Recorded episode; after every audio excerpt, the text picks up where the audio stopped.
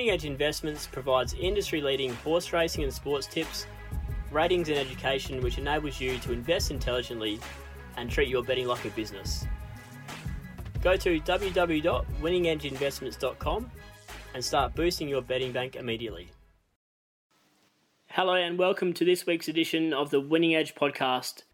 Today, we're joined by trainer Tony McEvoy, who is fresh off Group 1 success after Hey Doc's amazing victory in the West. Thanks for coming on the show, Tony. Thanks, Brad.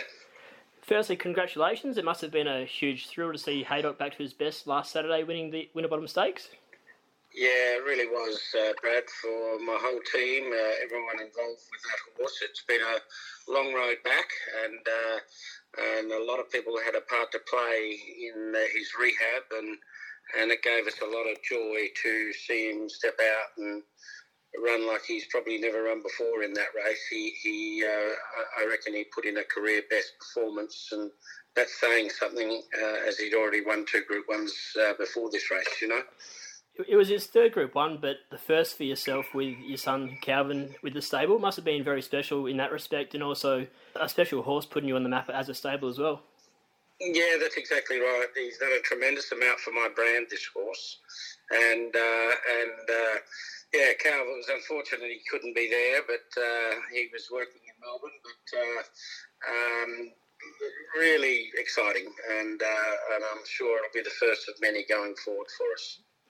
The horse must have thrived in Perth. I know one of the trainers there singled him out um, as working the house down, so it was quite strange the, the price he was.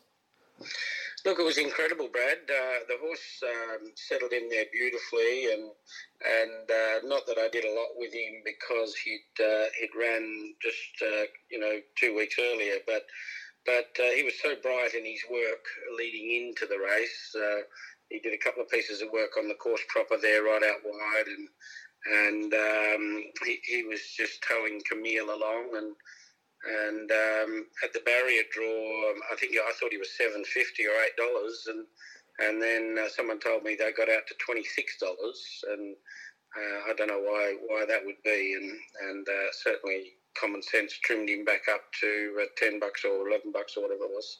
What were the issues he had before the lengthy layoff?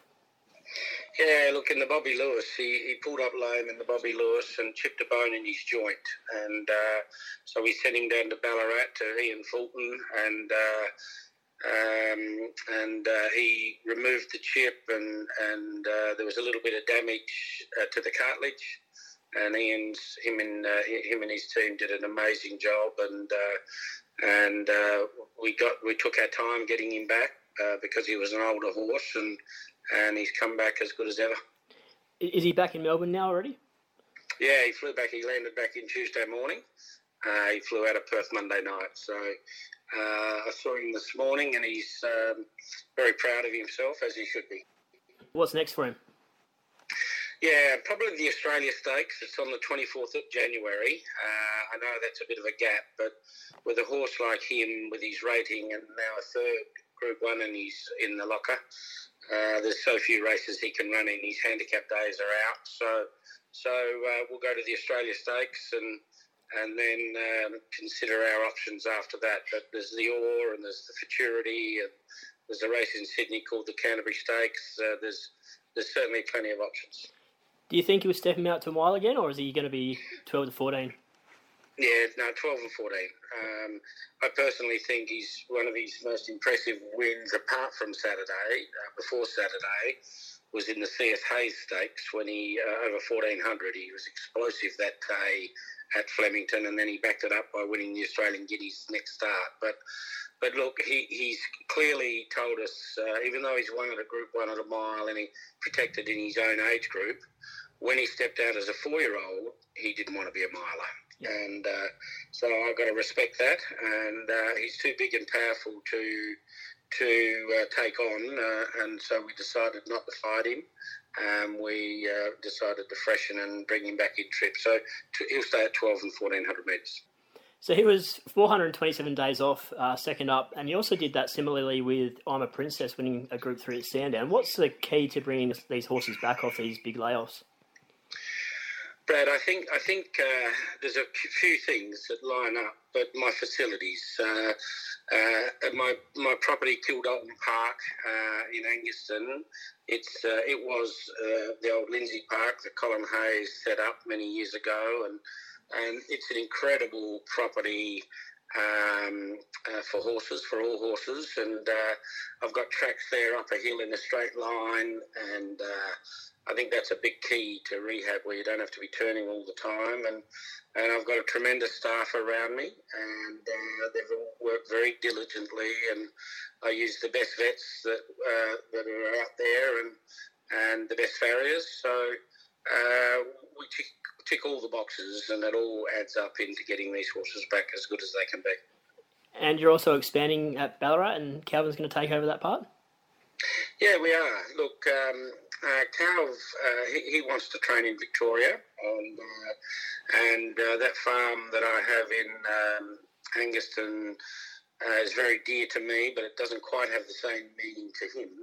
And uh, so, with with what's happening with the trainers in Victoria getting asked to get out of the metro- metropolitan area, certainly all the Caulfield trainers have got to leave soon, and and I'm not sure whether that will happen down the road at Flemington. But I took the I, I, I took it upon myself to think, well, you know, in ten years' time, I don't want Calvin to be told that he has to go and train here or wherever. Uh, we thought we'd decide that ourselves. So I looked around Victoria at all the training centres, and uh, Ballarat certainly, to me, uh, is by far and away the best facility for the horses and um, the climate might not be the best for the humans, but uh, but the horses, it, it's a great facility and it's improving. And uh, so I've decided to build a hundred box complex down there, which is the build has just started, and um, and we hopefully will be in there in August. On Saturday, you also had Secret Blaze, very impressive, taking out a benchmark 90 at the Valley. Is he going to back up in this weekend's Pakenham Cup? Yeah, he is, Brad. He is. Uh, he was an enormous win in that race at Moonee Valley.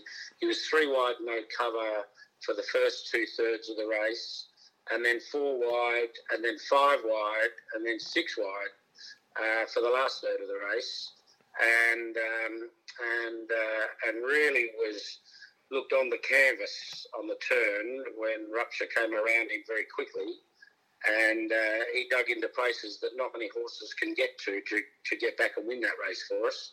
So he, he was really impressive, and he drops two kilos going out to 2500 on Saturday. Uh, he's very fit. He's a Galilee final winner over 2400 at Flemington. So um, I'm really looking forward to him. Uh, uh, all the signs are at the moment that he'll back up and handle the seven day backup. So uh, that's always uh, a bit risky, uh, but uh, but the horse is in great order. And the stable's flying at the moment, 36% winning strike rate over the past couple of weeks. You've got Brown Ben, Rockerell, Lynch Mob, and Gentico. Can they keep the streak going? Yeah, look, I think they can. Um, Lynch Mob was a super run at Sandown the other day, um, uh, full of running, and uh, I thought he ran second, and he ended up fourth, but uh, that was just second up. So I think he's on the up. Rockerell has just had one run back at 2,000 metres and he's improved significantly and I think he could run very well and and uh, he's got some really good form lines, that horse, uh, uh, Rockerell, when he gets out to a mile and a half, I might add. Um, uh, Gendico, I, I placed her in the Summon Stakes last start. I think I just overmatched her. She ran well, but they were just a bit good for her. So she's coming quite a way back in grade and I think with the claim comes in very well. And and um, I think if you have a look at that Kilmore Cup, uh, Brown Ben was most unlucky, and uh, I think he would have gone very close to winning that race had he got the opportunities when he needed them. And how's the champion mare Sunlight going? What was it like to be involved in the Everest and also the Golden Eagle? Yeah, well, look, she's great. I saw her on Monday up at the farm. Uh, she's spelling. She's in a in a paddock with her sister, sister, and um, and uh, she's just starting to come back in and start doing some exercise again now. Uh, look, what an incredible mare she is for us. Um, she she's only had one off day in her life, and unfortunately, it was Everest Day. uh, and I'm not sure why that was. Uh, I was just I thought she was perfect coming into Everest Day, and she just ran a very flat race. So you know, they're living, breathing animals, and uh, something wasn't quite right with it that day, and, and we've never been able to put our finger on it.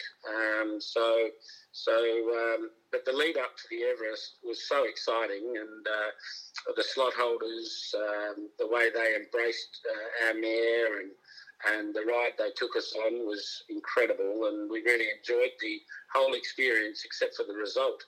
Um, but but she's come out of it. She came out of it so well. I decided to push on to the Eagle, um, which was quite risky, uh, taking a very high class sprinting mare out to fifteen hundred. Um, but I had such faith in her, and uh, watching her track work and the way she finishes so strong up my hills in Angaston, uh, I, I, always felt that she'd run 1400 and, and a 1500 at Rose Hill is not a not a strong 1500. So we took the gamble, and uh, she was absolutely incredible. Drew barrier 16, crossed, controlled, and gave an amazing kick. And um, Kolding just uh, you know was looking for gaps, looking for gaps, and unfortunately for us, found one. Yep. And got us on the line incredible run considering Kolding's right up there in the market, so Cox Plate next year? Well, he's won seven out of eight since he's been gelded, gelded that horse and came off an Epsom Group 1 uh, Epsom handicap. So he's a high class horse, isn't he? Not many horses can do what he's done. And, uh, and uh, so, yeah, the form out of that race will be incredibly strong. So, what's next for Sunlight? Yeah, look, um, I'll probably kick her off in the Lightning. I haven't quite finalised her preparation with the ownership group yet. We, that'll be done in the next couple of weeks. Um, but I'm just looking at all the options. I mean, um, there's the Lightning Stakes, and then she could run in the Canterbury Stakes, and there's an opportunity for her to go to Dubai to run in a a race called the Al Quoz Sprint. It's uh, I think it's valued at two million US and it's 1,200 metres down the straight, which the record down the straight at 1,200 is impeccable. Uh, and then she could go to Ascot uh, to, to run in, uh, there's two races uh, that she could run at Royal Ascot. So, look, that's one of the options is to go on a journey with her. Um, or, or, the other option is we can stay here and and uh, look at uh, look at races in Australia where there's plenty of them for her as well exciting times. We've got the Gold Coast Magic Millions coming up. You've got five nominated for the two year old classic. Do you think any of them will make it to the race? Look, I hope so. I hope so. Uh, I've got uh, um, hopes for them to get there. Um, I, am I'm, I'm stepping them out this year a little bit later than I have done in previous years, but but if I can get them to the races in the next um, 10 days to two weeks, it gives us an opportunity to make it to that race. Um, so I've got some good quality young stock, and uh, uh, they've, they've, been working very well, and they've jumped out well. And I'm hopeful uh, you'll see some of them step out in the next ten days. Has any one of the five taken your eye particularly, or? Uh, look, I think uh, all of them have. Uh, I've got a colt um, by Foxwedge. He, he's a really nice colt. He's called Zeppa. Um, I, I, like him a lot. And there's a filly by Zoustar, uh, who, of course, is the sire of Sunlight. And um, she's sort of showing me similar things that Sunlight showed uh, in her early days, but she wasn't quite as precocious as Sunlight because she hasn't been to the races yet. So, so uh, yeah, I'm pretty excited about my uh, my young horses. And you've also got four nominated for the three-year-old guineas, and a couple of them are going to run this weekend.